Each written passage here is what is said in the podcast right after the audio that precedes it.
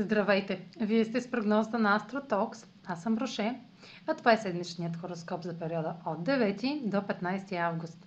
Ще започна с общите влияния за седмицата, след което ще продължа с тяхното отражение върху вашия седен и вашия зодиакален знак.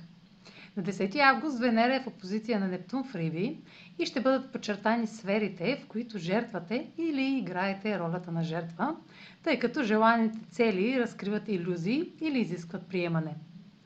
На 11 август Меркурий е в опозиция на Юпитер във Водолей и ще предостави основен и преувеличен извод, основан на социалните оценки. На същия ден Марс Дева прави квадрат към южен кърмичен възел Стрелец и северен кърмичен възел Близнаци. Едно действие ви изправя на кръстопът, на който можете да избирате дали да се придържате към стара история или вярвания, или да действате с нова информация и територия, предлагаща избор. На 12 август Венера е в хармоничен аспект с Плутон в Козирог. Отношенията, свързани с любов и финанси, ще преминат през фаза на растеж и трансформация. Ще се засилят страстта и желанията към друг чрез интензивни откровения. А сега проследете как ще се отразят тези енергийни влияния на вашия съден и вашия зодиакален знак. Седмична прогноза за съден Телец и за зодия Телец. Венера във вашата сфера на себеизявата в опозиция на Нептун предлага желани или неясни резултати в областите на увлеченията, творческата работа или социалните идеали и приятелствата. Това, което получавате, може да бъде разочароващо или недефинирано.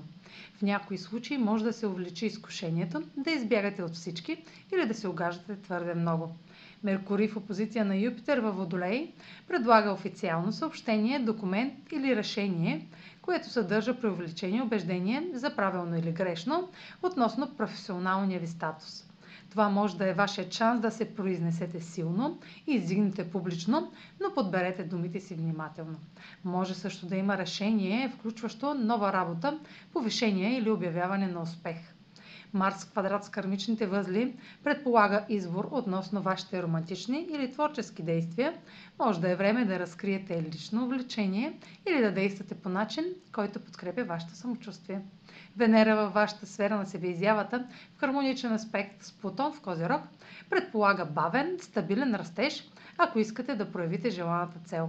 Правилата и възможностите около образование, чуждестранни и правни въпроси или публикуване могат да работят, ако се средоточите върху детайлите на това, което цените, насочете се към малките постепенни подобрения. Това е за тази седмица. Може да последвате канала ми в YouTube, за да не пропускате видеята, които правя, както да ме слушате в Spotify, в, да ме последвате в Instagram, в Facebook, а за онлайн консултации с мен може да посетите сайта astrotalks.online, където ще намерите услугите, които предлагам, както и контакти за връзка с мен. Чао! Успешна седмица!